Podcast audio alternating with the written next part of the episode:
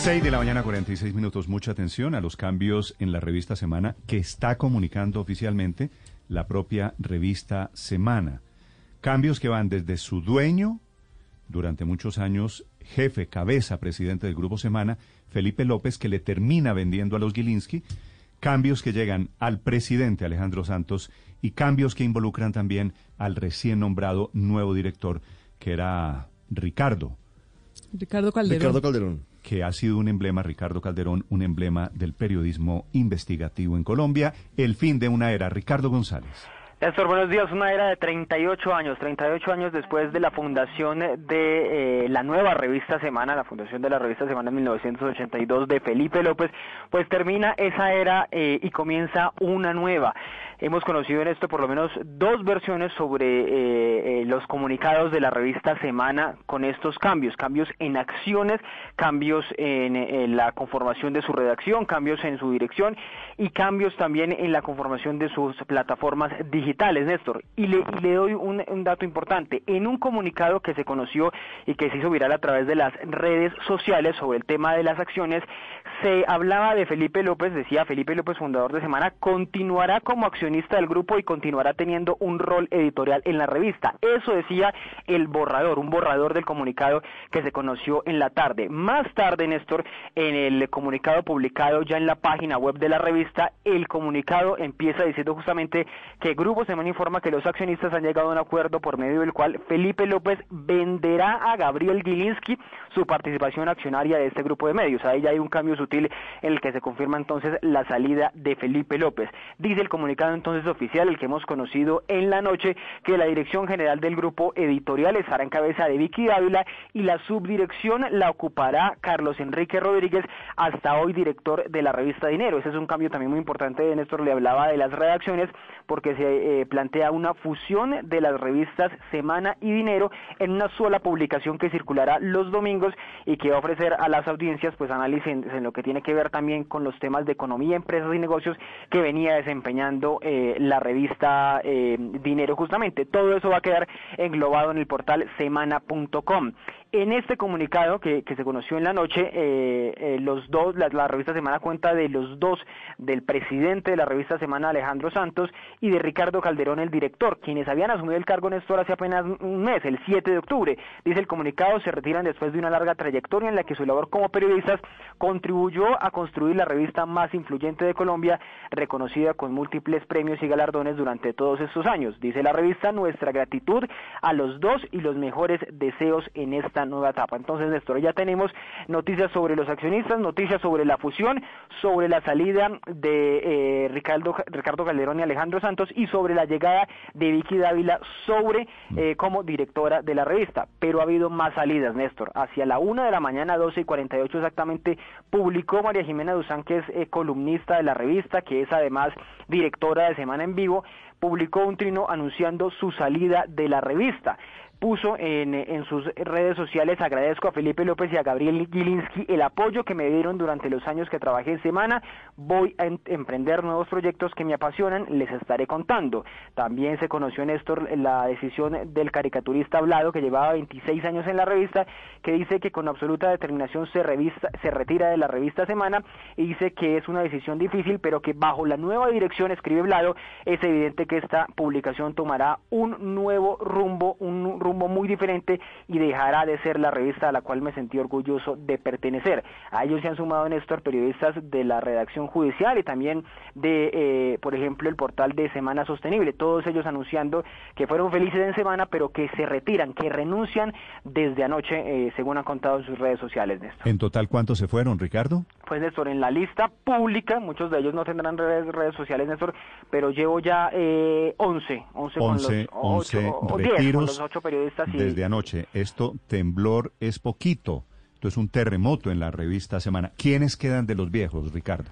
Pues de la vieja revista Semana, como ya se le podría denominar después de estos 38 años de un antes y un después, Rodrigo Pardo, asesor eh, editorial de la revista, también el columnista Antonio Caballero, a quien muchos le estaban pidiendo anoche en las redes sociales que, que diera un paso costado, se lo pidieron a María Jimena Duzani y ella publicó después esto mismo, y por ejemplo Cristina Castro de semana.com, que lleva varios años allí, eh, se retiran, no muchos más esto. Muy bien, gracias. Ricardo, 6 de la mañana, 51 minutos terremoto mm. en la revista Semana, que me da mucho pesar. La revista Semana para los lectores, para nosotros los periodistas, fue durante muchos años no solo un lugar obligado de consulta cuando llegaba los domingos, bueno, estaba llegando ya ahora los sábados. Los sábados. Desde los años eh, finales de los 80, cuando resucitó mm. la revista Semana, que era un proyecto editorial maravilloso, un periodismo independiente, y se fue marchitando. Va a cumplir cerca de 40 años, ¿no? 38 años. 38 años la, primera época de la revista Semana fue la época de Alberto Lleras Camargo, ¿no? Una época distinta. Claro, claro. Y aquí lo y que Alberto hace... Salamea, y Alberto, y Alberto Salamea. y lo que hace aquí Felipe López... Pues mucha suerte, mucha suerte a quienes llegan a la nueva revista Semana, que por supuesto aquí hay un drástico viraje editorial. Sí, Néstor, es que yo creo que en todo esto hay tres cosas claras.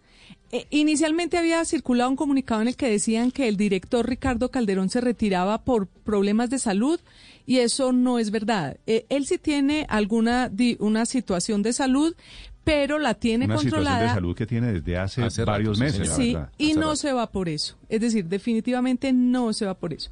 En segundo lugar, lo que queda claro es que habían tratado de hacer un matrimonio en estos dos años desde que Gilinski compró la, el 50% de la revista, pero no resultó. Desde el principio eh, sabían que eran dos proyectos completamente diferentes hasta que se llenó la copa y explotó eh, esta ruptura con el nuevo modelo editorial que plantea Gilinski y que tiene a la cabeza a Vicky Dávila. Es decir, hay un proyecto editorial con el que llegan los nuevos inversionistas y había un proyecto eh, editorial de, de, tradición que encabezaban Alejandro Santos, eh, Felipe López y Ricardo Calderón.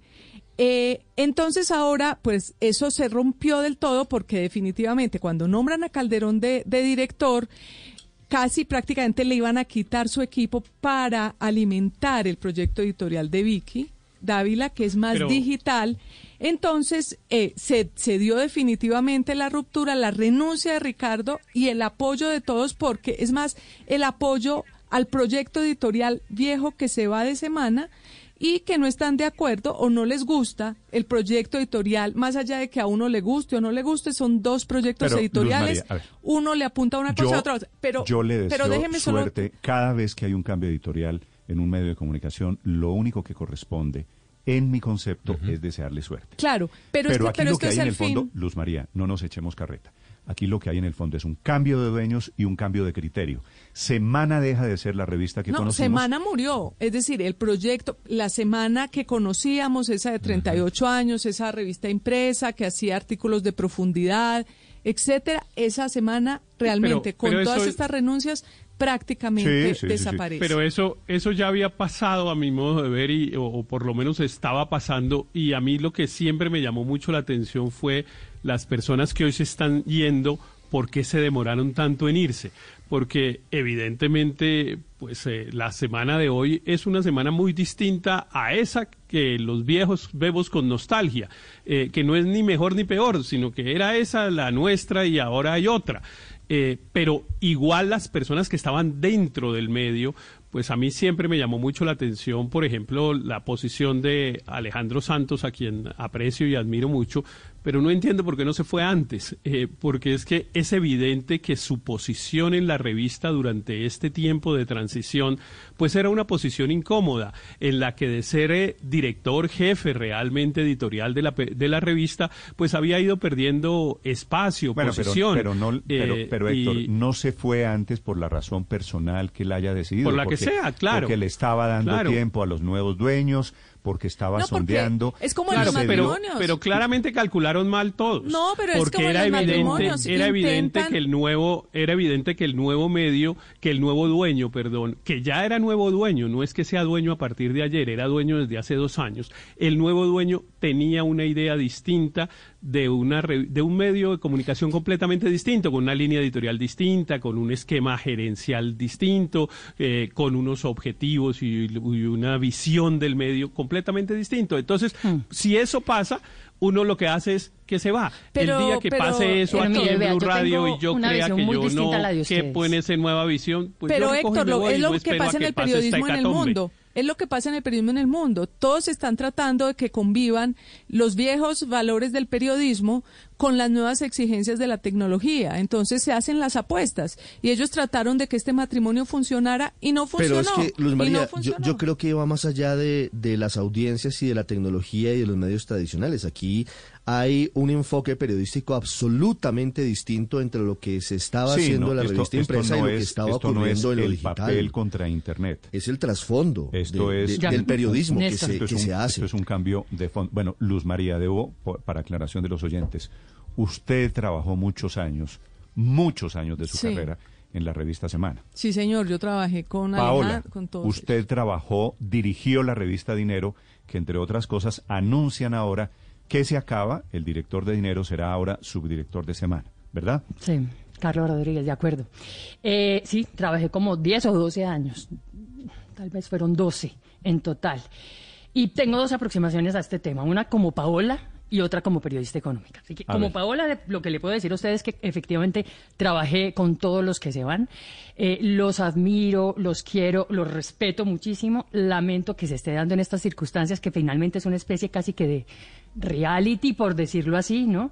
Un, un, reality que empezó con el episodio de Daniel Coronel, que sale, que entra, que se va, en fin, que se atizó en los últimos días también con los escándalos alrededor de colaboradores. Luis Carlos Vélez ha estado bajo fuego esta semana, Vicky Dávila ha perdido un montón de demandas y tiene que pagar millones y millones de pesos. Jorge Cárdenas, ayer supuestamente nuevo integrante, pues también hubo como todo un movimiento o debate en redes sociales, en fin, lamento Jorge Cárdenas, perdón, perdón, Jorge Cárdenas, el actor el actor, ¿no es? el que se va a cantante, El cantante, el de Luna Verde. El cantante, o bueno.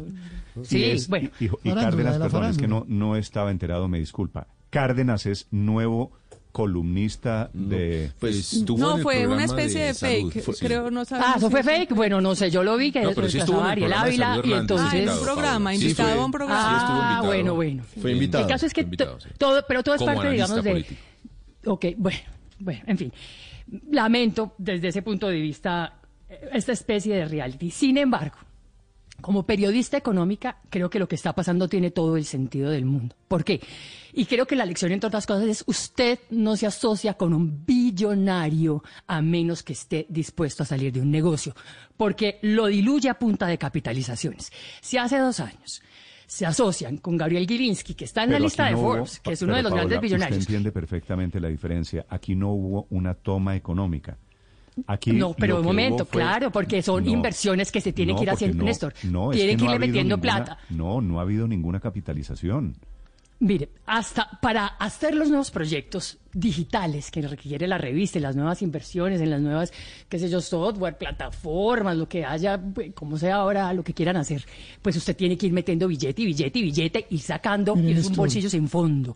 Y cuando usted está con un millonario, el millonario puede seguir metiendo y metiendo y metiendo ah, el billonario con B. Bueno, pues y si usted es socio del otro 50%, tal vez llega un momento en el que no puede seguir aportando capital y efectivamente termina llegando, como llegan muchos casos de estos de socios. De vida, desde ese punto de vista, claro que es entre otras cosas, está tuiteando.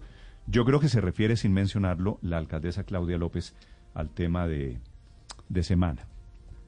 Usted me dice, Ricardo, si se refiere a semana, dice ella, el, pues que no menciona, pero estoy suponiendo yo, el amarillismo político mediático es la otra cara del populismo electoral. Lo usan para ser voceros del poder, para alimentar agendas en vez de noticias y promover revocatorias. Cuando las mismas llamas que alimentan los quemen, titularán con sorpresa cómo llegamos hasta aquí. Se refiere sin duda al episodio de semana. titular de semana pero es que aquí, cómo llegamos hasta aquí. el cambio más importante. Sí, Néstor, aquí el cambio más importante no es ni de plata ni de digital. Es que nos volvimos digitales, entonces ahora sobran los que no son digitales. No, aquí el cambio más importante es un cambio político. Y lo que suscita la estampida de periodistas y colaboradores es ese cambio político. ¿En qué se encarna? Pues se encarna en la nueva dirección, tiene todo su derecho, que es claramente uribista. Es decir, es que si usted coge las columnas de Vicky Dávila de los últimos seis meses son todos declaraciones de fe y de amor al uribismo. Y es evidente que la revista, pues claro, por hechos de pujas entre socios y que el formato cambia, pero lo que más cambió fue la orientación claramente uribista y gobiernista de la revista. Y eso se confirma con la dirección de Vicky Dávila. Y los que no estén montados en ese barco, pues se tienen que ir como efectivamente lo han hecho Vlado, María Jimena, etcétera, etcétera. Ahora, parece que además le ha venido dando eh, algún resultado económico. Entiendo que hoy en la encuesta que saca cifras y conceptos, eh, semana.com va a ir en un punto muy alto. Y entonces todo eso va moviéndose hacia Semana en esa, entonces, en esa encuesta que sale, sale, mañana, Aurelio, le va bien al, al digital de semana y le va muy mal se derrumba la imagen de la revista Semana, la tradicional, la del papel, que eso demuestra un poquito claro, el viraje también, ¿no?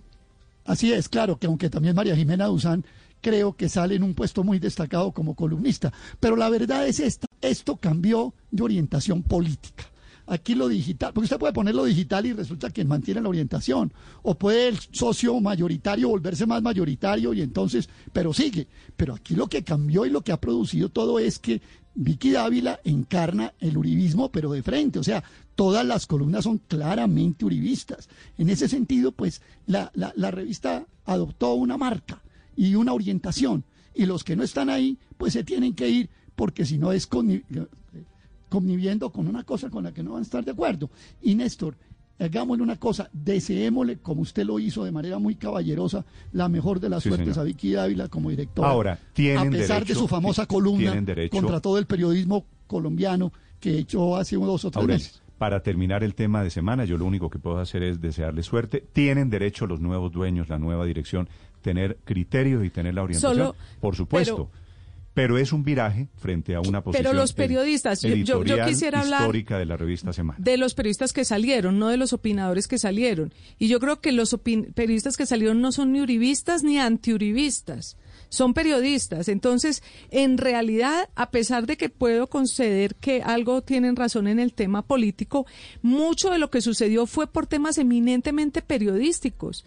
Eh, Ricardo Calderón no necesariamente es una persona antiuribista, es un periodista que donde va encontrando la información la va publicando. Es un proyecto diferente de, de lo que conciben como periodismo unos y otros. Es que parte del ejercicio es entender que para ese nivel de periodismo que había alcanzado la revista Semana no había que ser ni uribista ni antiuribista, porque hicieron el mismo periodismo con Uribe, con Pastrana, con Samper, con Juan Manuel Santos. Lo que sugiere la renuncia en, cascada, Néstor, de los periodistas de la revista Semana impresa tradicional es que ellos consideran que la nueva dirección no les permitiría tener eh, la misma libertad para hacer la publicación que se ha hecho hasta ahora. No, no en, en publicaciones semana, si se ve todo el grupo, los cambios sí se venían dando de manera estrepitosa en, en los últimos tiempos. Recordemos eh, como la, la, el, no solamente a la revista Semana como bastión y como nave insignia, sino Arcadia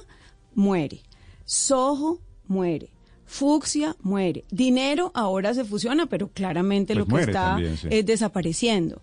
Entonces, eh, yo sí creo que aquí hay una una prioridad del negocio sobre el periodismo. Y evidentemente, pues cuando hay un, un socio inversionista que no tiene una tradición periodística, sino como lo decía Paola, lo que es una un inversionista exitoso y un empresario exitoso, pues prima nuevamente ese criterio. Yo sí creo que hay que rendirle pues un homenaje a Felipe López, a lo que aportó al periodismo, porque Semana fue una escuela. Semana fue una escuela de periodismo en Colombia. y, pues ahora surge otra cosa. A la semana de Felipe López, de Alejandro Santos, de María Elvira Samper, de María Isabel Rueda, de Mauricio Vargas, de Ricardo Calderón. A esa semana la intentaron silenciar el narcotráfico y todas las mafias que hay en este país. A la nueva semana le deseo la mejor de las suertes y ojalá sepa manejar, enarbolar esa bandera gigante que tiene de responsabilidad. Su directora, su nueva directora, la saludo, le deseo la mejor de las suertes, tiene una inmensa responsabilidad sobre sus hombros. Siete de la mañana, cinco minutos en Mañanas Blue.